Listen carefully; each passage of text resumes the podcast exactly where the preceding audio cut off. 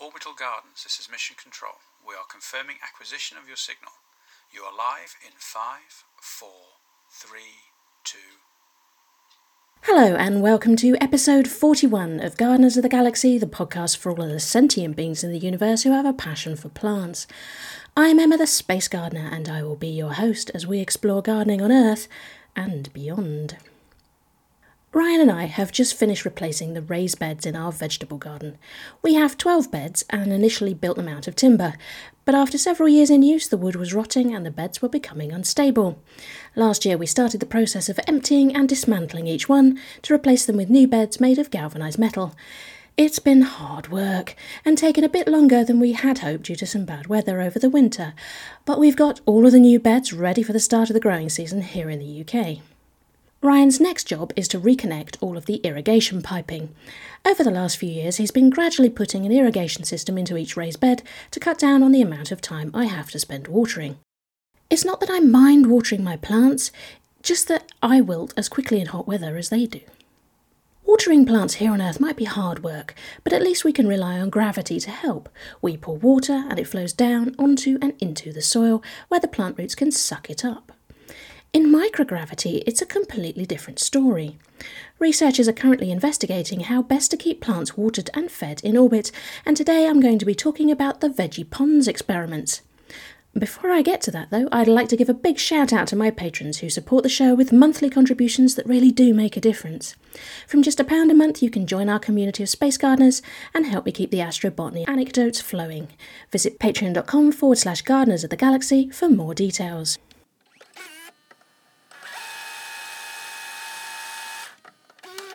In April 2014, NASA launched the first veggie growing unit to the International Space Station, and in June that year, astronaut Steve Swanson harvested the first space crop of Outredgeous lettuce.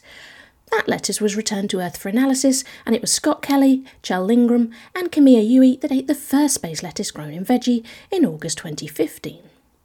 A second unit was launched in April 2017, and the two units were first used together in February 2018. Since veggie first arrived on the space station, astronauts have used it to grow and eat several other crops. Tokyo Bekana cabbage, Mizuna, Waldman's green lettuce, red Russian kale, dragoon lettuce, wasabi mustard, extra dwarf pak choi, and damara mustard. And veggie has been used for several experiments not intended for human consumption, including Scott Kelly's incredible zinnias. Veggie was designed to be a simple, low power growing system using just 70 watts to power its lights, fans, and electronics. Veggie is quite low tech, relying on the fans to circulate the ISS atmosphere around the plants rather than being an airtight system. It has a concertina surround which can expand with the plants, but the astronauts have to water plants with a syringe. The plants themselves grow from seeds glued onto wicks on the ground in plant pillows, filled with an inert growing medium and slow release fertiliser. Veggie has been used as a test bed for various different space gardening techniques, including the development of seed films that could allow astronauts to sow seeds themselves. Later this year, we'll see Crew 4 replace the original Veggie base plate with X Roots, a new unit that will test growing plants using hydroponic and aeroponic techniques. Earlier this year, Kayla Barron and Raja Chari from Crew 3 ran the latest in a series of experiments called Veggie Ponds, a Tupperware based system under development to improve water and nutrient delivery for plants in veggie. PONDS stands for Passive Orbital Nutrient Delivery System. Although the plant pillows work well for small salad plants, larger plants and fruiting crops such as tomatoes will need a larger root volume and better water distribution and oxygen exchange in the root zone. Each individual ponds module has a freestanding reservoir holding 400 ml or around 13.5 ounces of water, which the plant can draw on as needed. It should cut down on the amount of time astronauts need to spend watering. Small plants should need a top up just once a week, while a more water intensive crop may need refilling every couple of days. Each of the veggie growing systems can hold six ponds modules at a time. Like the plant pillows, the ponds units are filled with the arcillite growing medium made from baked clay. One of the factors that the ponds experiments are exploring is how the grain size of the medium affects plant growth. Another major topic for investigation is to collect data on the levels of microbes on plants grown in ponds. With the initial crops grown in plant pillows, the ISS crew could only eat the harvest after sanitising it with antimicrobial wipes. Ground tests later confirmed that the plants grown in the veggie pillows have very low microbe levels, which is why we now see the astronauts eating them without sanitising them first.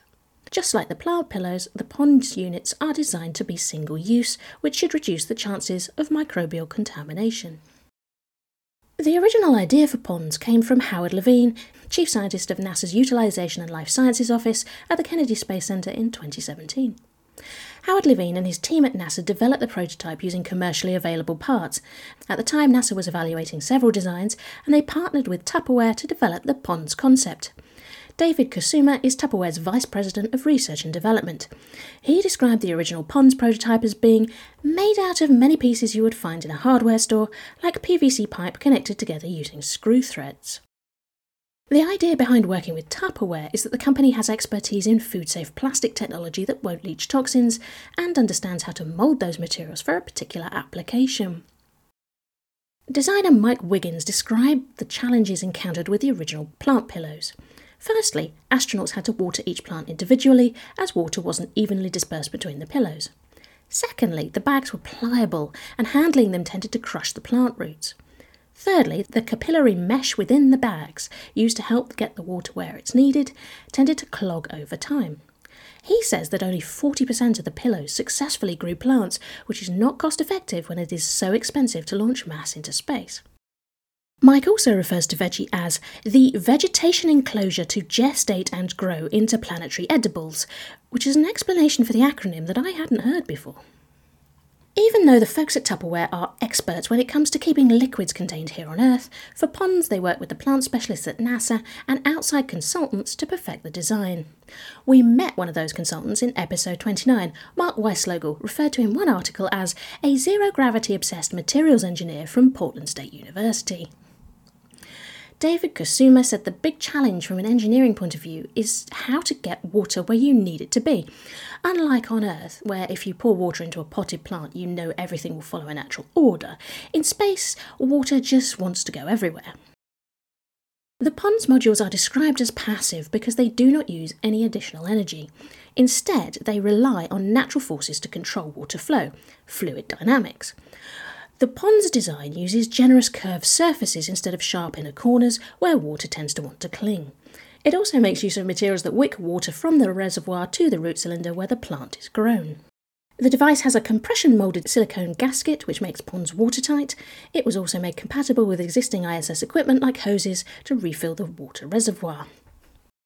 Once the new prototype was complete, Tupperware designed injection moulds and simplified the design into just five main moulded pieces. Kusuma explained that while things for space tend to be almost handmade, crafted one at a time, NASA can now effectively mass produce PONDS modules. That means the PONDS units are less expensive to produce. PONDS tested well on the ground, but would it work in microgravity? It was time for an on orbit test.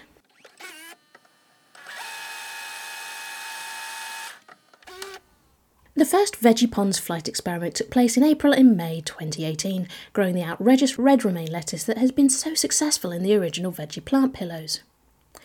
Each veggie unit can hold six ponds modules, but Veg Ponds 01 involved seven.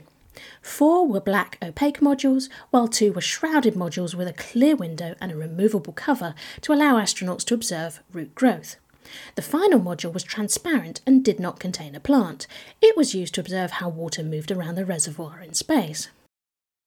The result of this first experiment was that the pond's modules were overwatered, providing too much water to the lettuce seeds.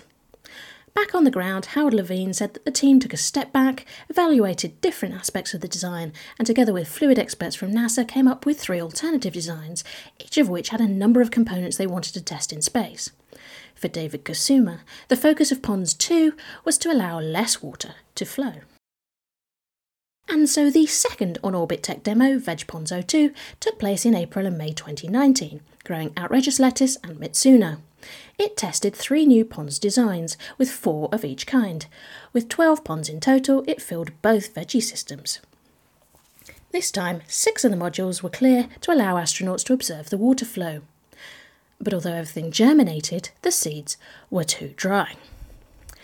Dave Reed is Florida Operations Director for TechShot Inc., another company involved in the Ponds project. He said, Ponds has kind of become the story of Goldilocks. The first time we tested microgravity, too much water was delivered to the seeds. The second time, too little water. And the third time, we hope, is going to be just right. So, would the third time be the charm for veggie ponds?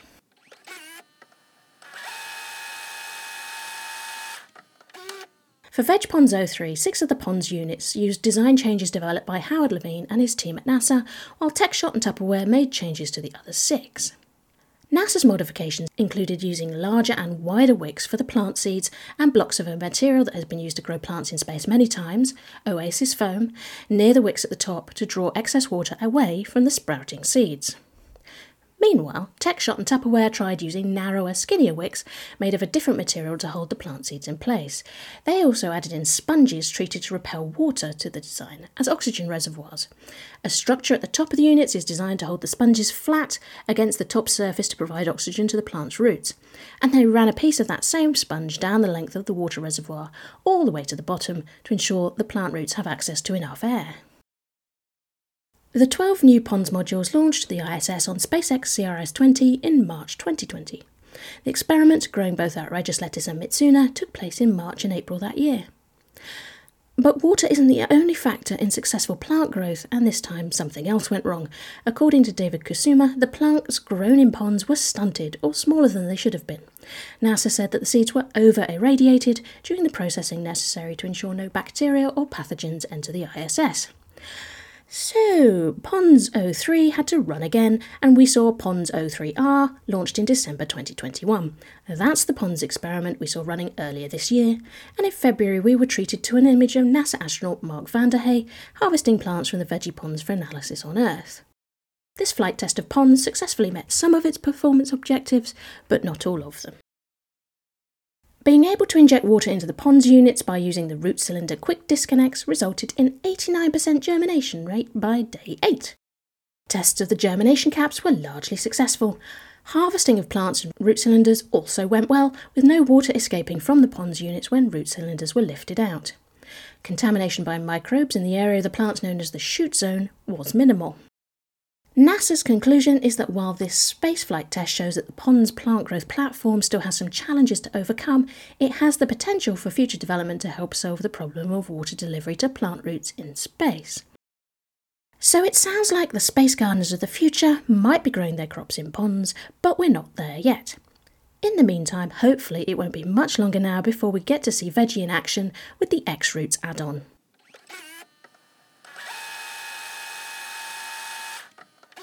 That's it for this episode. Thanks again to my patrons for supporting the show, and don't forget you can sign up to the Gardeners of the Galaxy newsletter for new episode alerts and bonus astrobotany content.